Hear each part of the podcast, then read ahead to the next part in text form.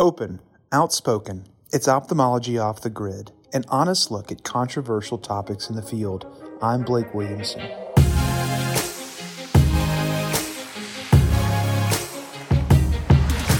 Hello, and welcome to another episode of Ophthalmology Off the Grid. I'm Dr. Blake Williamson. In our previous episode, we discussed why a young surgeon might want to invest into an ambulatory surgery center. In this episode, I've asked Dr. Taylor Strange to share his experience and journey to ASC ownership. Steve Shepard from Medical Consulting Group also shares advice for what physicians should anticipate when planning for their potential ASC future. Let's listen.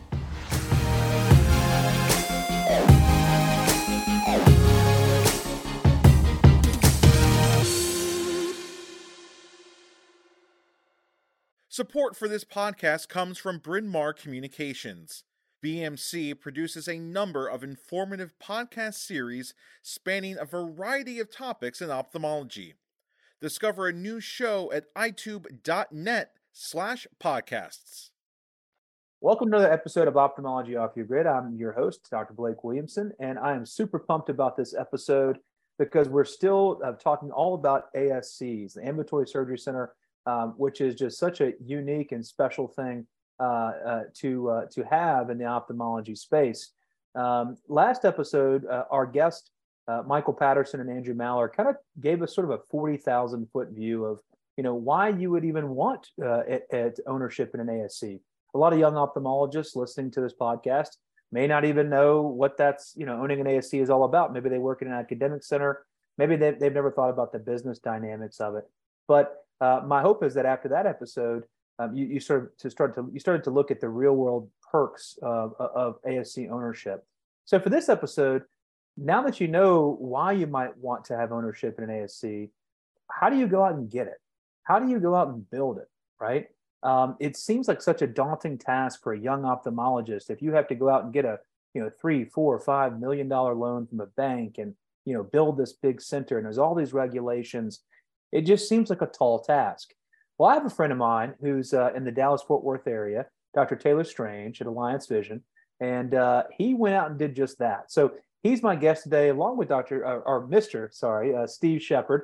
Uh, Steve, in, in the name the name of your your consulting and, and business firm is Medical Consulting Group. We're in Springfield, Missouri, and I head up the ASC Development Group. Yeah, been around a long time. Steve has amazing knowledge in this space. MCG is one of the big time players that can really help us through. Um, so we're going to lean on him uh, as well. But maybe we'll start off with Taylor, just kind of introducing yourself. Um, talk about your journey through this because you didn't just go build an ASC right out of residency. You worked to some different different practices. Maybe kind of lead in with sort of um, you, you, those first few years, five, six, seven, ten years out of practice. You know, kind of what were you doing? And then kind of when did the idea form you know what? I need to go build my own thing and and kind of give us sort of the the the the uh, the uh, the early phases of that. Thank you blake. Thanks for having me on your podcast. Uh, taylor strange alliance vision institute here in the fort worth area.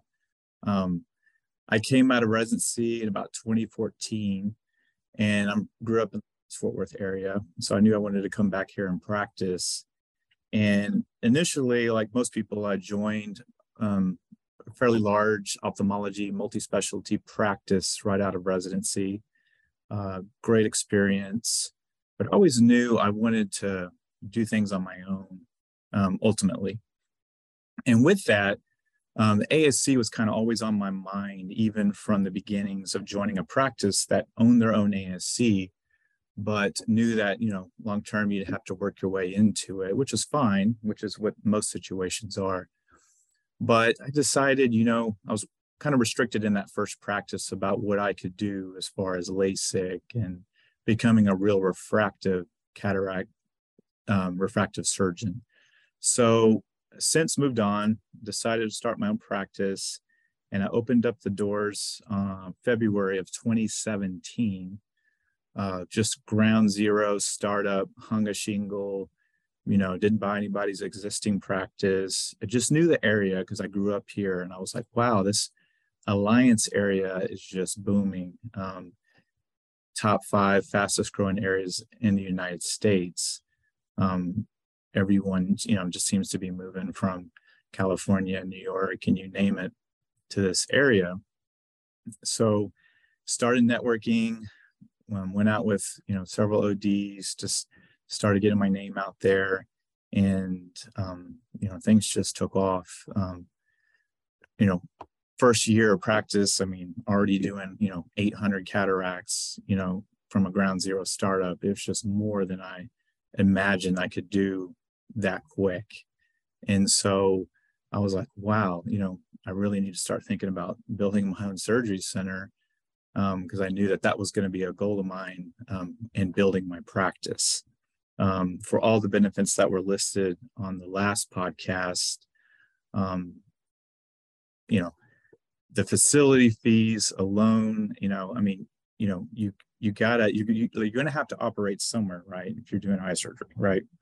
So you can either give the hospital the facility fees or you can keep the facility fees. So, um, you know, common sense drawn out, I, I knew that, you know, it was going to be a great business move long term, even though you have to go with the upfront cost of getting a, a pretty sizable loan. So, backing up, right about 2018, when I saw, you know, my numbers and where they're at, I got a pro forma from a third party consulting group and my pro forma was listed about 23 cases a week, cataracts, and about five yags a week. I could pretty much break even on the cost of the loan, and the interest, um, all the uh, the taxes, and, and, everything that goes into it, which uh, Steve Shepard can talk about um, at, when I conclude this. But you know, once you kind of hit that break even number, I'd say, you know, go for it, right? Because I'm only going to go north of here. Okay. So once I got that pro forma, you know, I went to the bank and, and you know, several banks locally and um, had, you know, I was able to get it pretty easily. That I'm competing against um, me knowing where my practice was and where it was headed. So use that to leverage between the different banks to get a better interest rate and decided to go with a with a bank uh, locally here in the Dallas Fort Worth area to finance it and um, it's been you know just the the best you know other than starting my own practice the second best decision I've made so far on this journey and it's all about you know initially starting it's about do you have the volume to support the cost of your surgery center? Okay, once you hit that and you can go north of it, it it's it's it's all gravy after that. I'm going to bring you in, Steve. So, what do you think about his his roadmap there? Because it sounds like it makes sense to me. You know, most people aren't going to go build an ASC right out of residency because, to Taylor's point, they don't have the volume. How are they going to do that? What bank's going to give them all that money? It makes sense to maybe get your feet under you, learn in a bit busy practice, maybe get some pick up some business tips along the way uh, go ahead and start your own practice to build your volume the clinic not the asc just the clinic and then once you have enough volume that's whenever you go to the bank. Is that is that roadmap that that he kind of did is that how people should do it? Are there are there other ways to do it? Are there better ways to do it? You know what do you what would you be advising a young surgeon?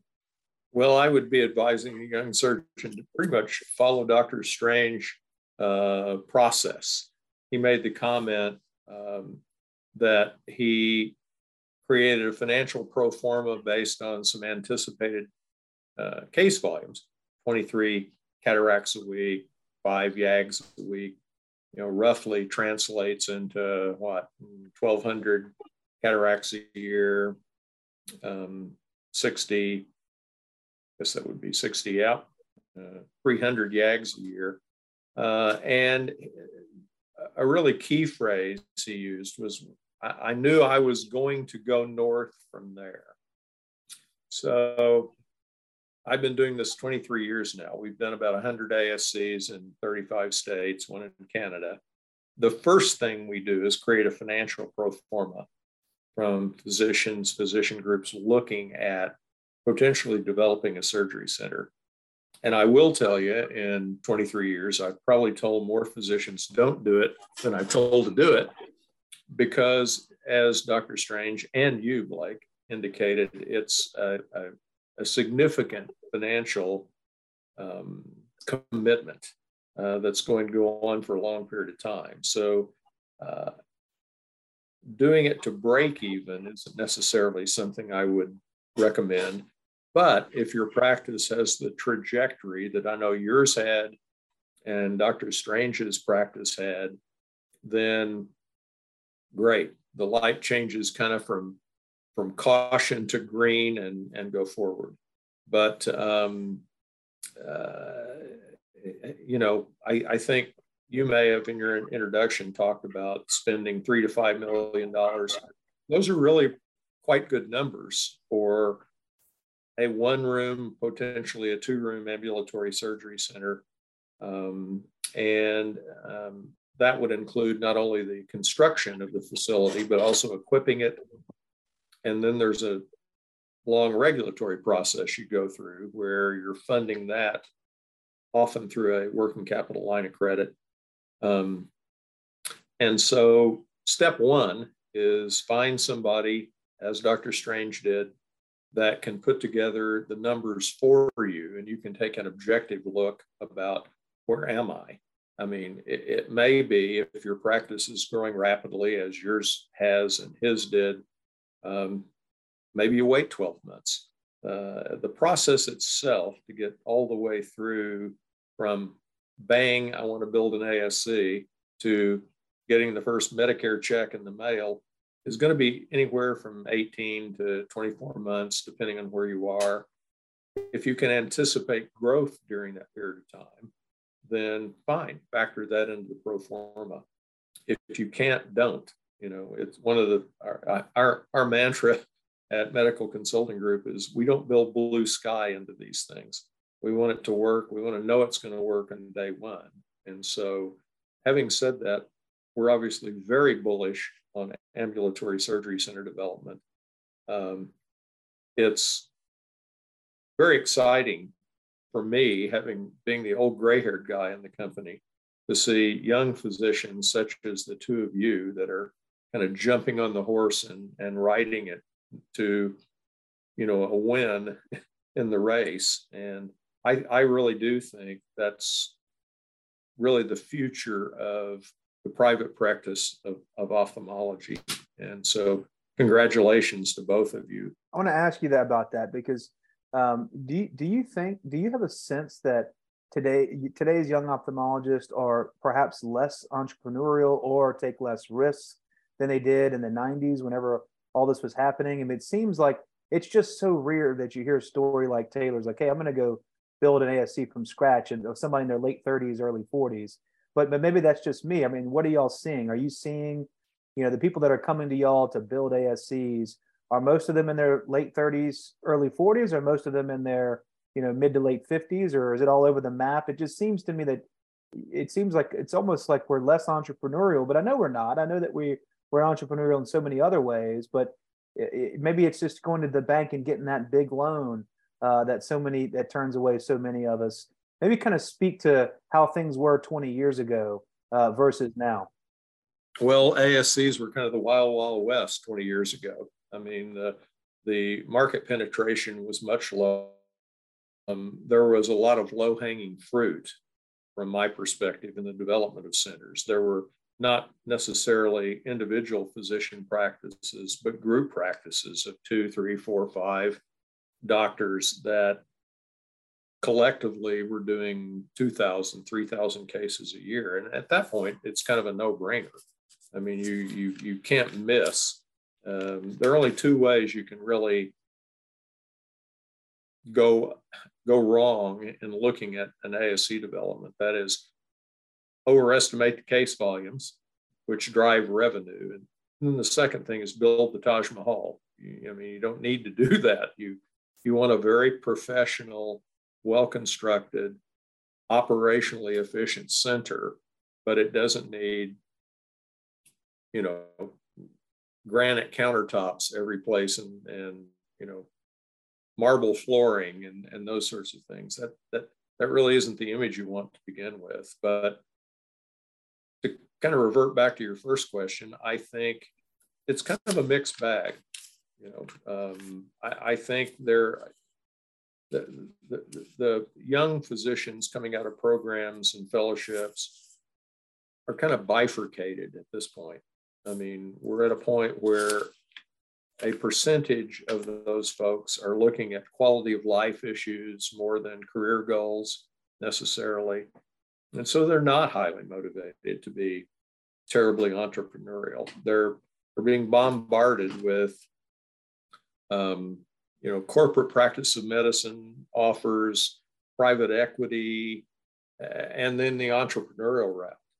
But there's still plenty of young physicians that are very entrepreneurial, particularly in ophthalmology, because there's so many role models out there, like the two of you, you know, and and and Michael Patterson and and others that have created uh, a terrific quality of life and professional portfolio that brings them great enjoyment and economic rewards. So, you know, it's it's there's no simple answer to that. There never is. Taylor, take us through. So, so now we know kind of your story before, and you decided to, to go ahead and build. You know, Alliance was already open, the clinic was already open, but now it's time to build the ASC. Who knows whether you want granite countertops or not? Who knows how much that stuff costs? How, how, how did you know? How did you? I mean, so did you just hire a consulting group um, similar to MCG it, that would just kind of take you through? Hey, this is what this is what this stuff costs and kind of what take me through those 18 months that Steve referenced that while while this thing is being built and you know what was it like at the ASC you are currently operating at knowing that you were about to jump ship and take all your cases you know to your place was that weird that had to have been kind of weird yeah great question Blake yeah so uh, you know I, I went ahead and traveled you know around a, a few states looked at uh, Jim Loden's place up in Tennessee saw you know you want to build the Taj Mahal when you see some of these places. Um, Tim McGarity out in Columbia, Missouri. Um, you know, even you know Greg Parker's down in San Antonio. You see some of these places, and you're like, wow, okay. You get ideas. So I got ideas, but the main thing was really the efficiency of it. Like Steve is alluding, alluding to, you know, you don't need gold countertops. You need efficient place, right? That's how you can move uh, volume safely and and I feel better than than any hospital uh, situation or most hospital situations for sure. So, um, doing that, you know, I met with a local um, builder. It's very important to get someone who has built ambulatory surgery centers. Don't get a don't get a builder, a general contractor who his first project is your ASC. Okay, it needs to be someone who's done this before and has the experience of dealing with uh, all the Medicare codes. Um, life safety code is a big thing now, um, has been, but it seems to be more to light lately with these construction jobs.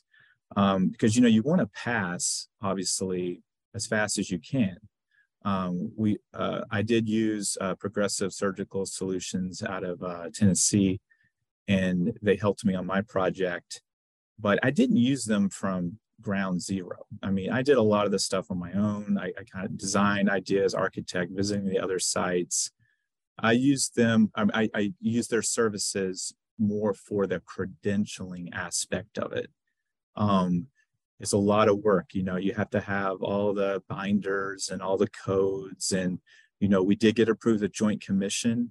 Uh, we did on the very first pass, which was really awesome. And you want to pass, right? Because if you don't pass, then you can't run insurance through there. And um, you know, you got to have those. You got to pass, and Steve can probably talk more about that um, and how their their company can can get you um, through that process as well. And so, you know, just stepping back again to kind of answer up on your question is, you know, to build that refractive LASIK, laser cataract surgery practice, you know, uh, my vision was to have it all in house, um, have the, the surgery there. I, I want to do femto cataract surgery. I want to do, you know, it's a premium cataract surgery practice. I couldn't get that at the hospital. They wouldn't buy me a femto.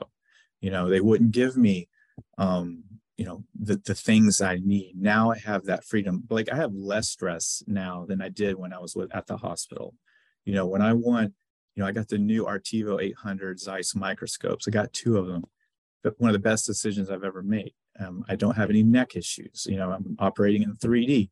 The hospital would never do that. They had a microscope look like it came over on the Mayflower. Um, you know, I, the visualization was terrible. Um, and you know, you're dealing with bureaucrats and administrators, and they're telling you all the nine different ways that they're not going to get you what you need. Now, if I want something, I just go, you know, I get it. Of course, reasonably budget it in your plan. You know, don't be too outlandish, but uh, we do femto cataract now. We do, you know, 3D. Um, you know, we can run safely and efficiently, you know, easily six cases an hour. I couldn't do that at the hospital, right? So I really I'm on the shoulders of other giants that have done this before me. And the formula is pretty easy. I just take the good and try to copy it and then try to learn from what they did that didn't work and try not to repeat those mistakes, you know? And so um, I'm always uh, like when surgeons come in from out of town and visit and, and watch surgery, and, and um, I love helping others just like you do. And so uh, just pat, uh, pay it forward to the uh, future generation. Yeah, and talk about hiring your your staff because you're not just hiring technicians and teaching them how to refract. You're hiring nurses. You're hiring you know anesthesiologists. You're you're doing a lot. It's not just a front desk person and an office manager. How did you know how to do that? Surely that had to be something that was kind of stressful for you? Did you hire an HR company? Did you hire from within? You know, these are all questions that people listening to this are going to kind of want to know. Exactly. I'd say for your surgery center, the most critical piece is your director of nursing. That's your captain of the ship. Um, and he or she runs the show and is responsible, critical for all the credentialing and the you know the joint commission or um, you know medicare all the all the things that go along with your center so that's the most important piece. So i did i find a director of nursing who i just uh, was very fortunate lucky. She our daughters play soccer together and she's a director of nursing for the last five years at a different hospital not the one i was operating at and you know she was overextended and multi-specialty and neurosurgery and ortho and her quality of life was bad. She was the one that was putting out so many fires. And and I said, Hey, how would you like to come over and just do eyes and you know, eight to five or you know, have have much more of a lifestyle and no call and all those things. And so it's been a beautiful uh, relationship ever since. And I feel like you first want to start with finding that director of nursing, however you can find them, in in the like most likely in your local community and then you could hire an HR uh, department or, or uh, uh, someone that can help you with um, staffing your facility. But from there, you know, we I we have nurses that came with her. We had nurses that you know came from other surrounding ASCs, and you know, and we just grew from there. It, it, it was uh, not as difficult as I anticipated, but I can see how it could be if you just can't find that right person. But that's the beautiful thing, Blake you know, with your own facility, you can bring on great quality staff members, and then sometimes you may have to let some go. But I would not have that freedom at a uh, the ASC or any other ASC that I was um, operating at. Steve, can can these things can can people go to MCG and have y'all help with things like that? How to do staffing? How to you know find a DON? You know, can you kind of walk me through the types of questions and the type of how, how do you facilitate this for, for doctors and and and maybe talk about what payment is. I mean, do, do you get a percentage of what the build out is? Is it is it a flat fee? You don't have to mention numbers, but what kind of cost? You know, how do you how do you get paid? Uh, I'd be happy to address that. And and by the way, Dr. Strange is is is exactly right. The key hire is the nurse director.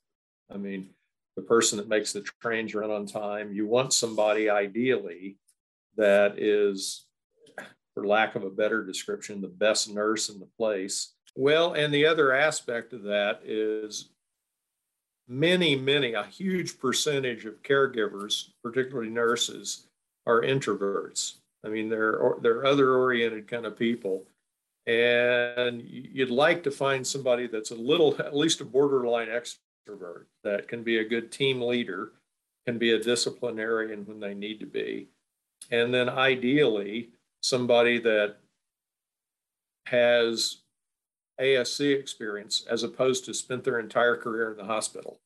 because the last thing you want to hire is your team leader that now wants to turn your ASC into a hospital and make it operate like a hospital.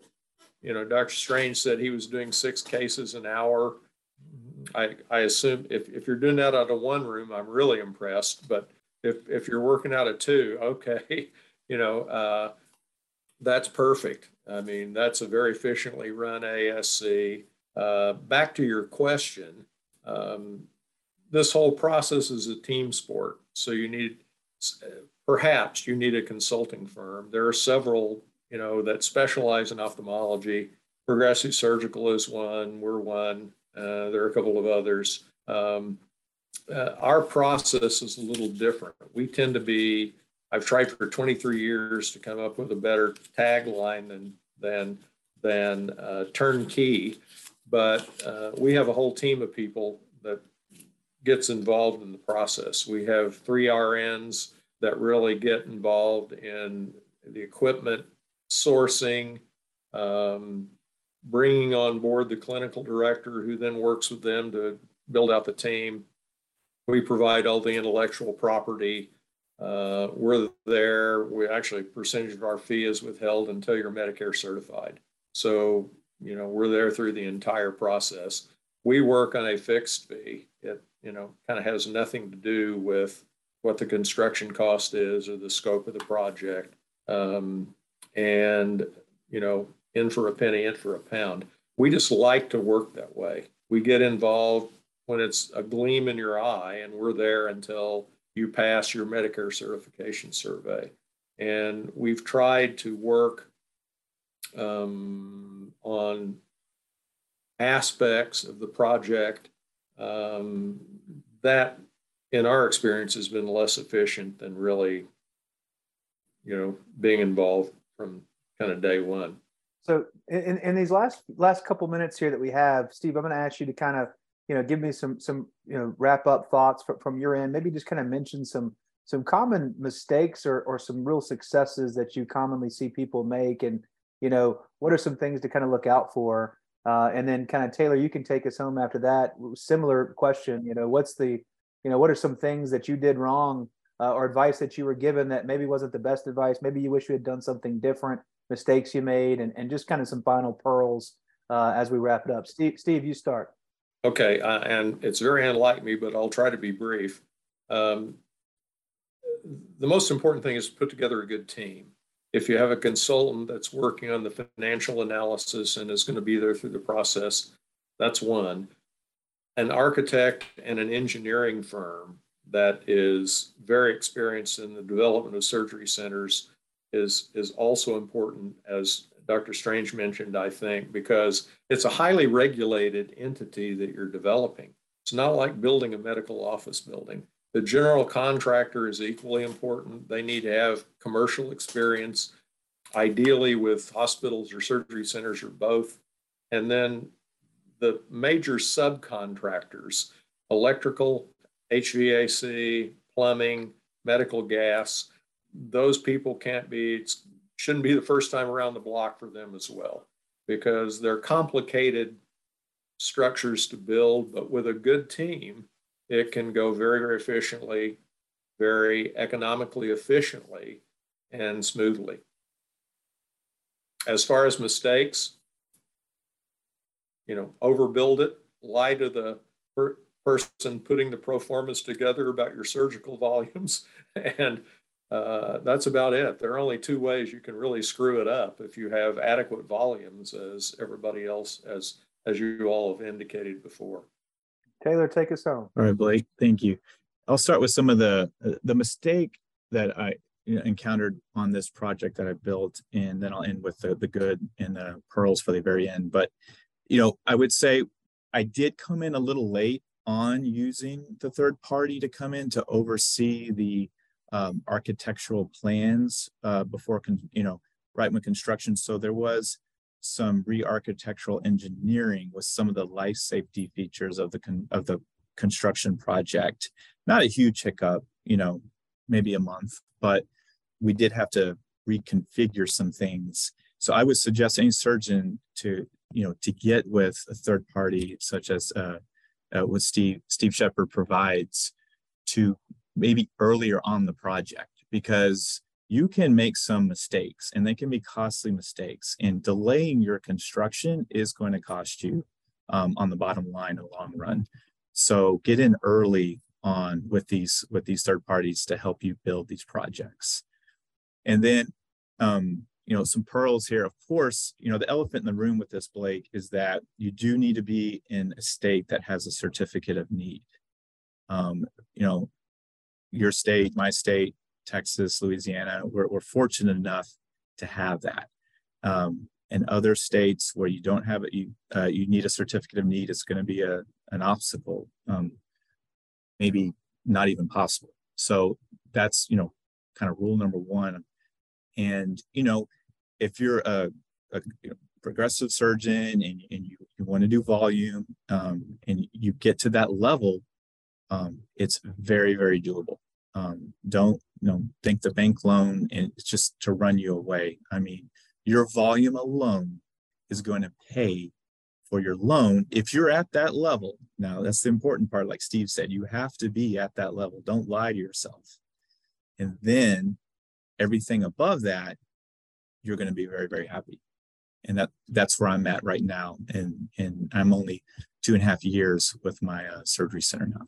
Yeah, and, and I think that those are such great pearls. I think that we could talk about this in a week long course, but you know, for this podcast, we just wanted to kind of scratch the surface of how you can go out and get it. If you want to learn more, I definitely re- uh, recommend you reach out uh, to Steve and his group over at uh, Medical Consulting Group, and of course, reach out to Taylor uh, at Alliance as well um, and they can tell you more about it. Thank you guys so much for joining me uh, for this episode of Ophthalmology Off the Grid.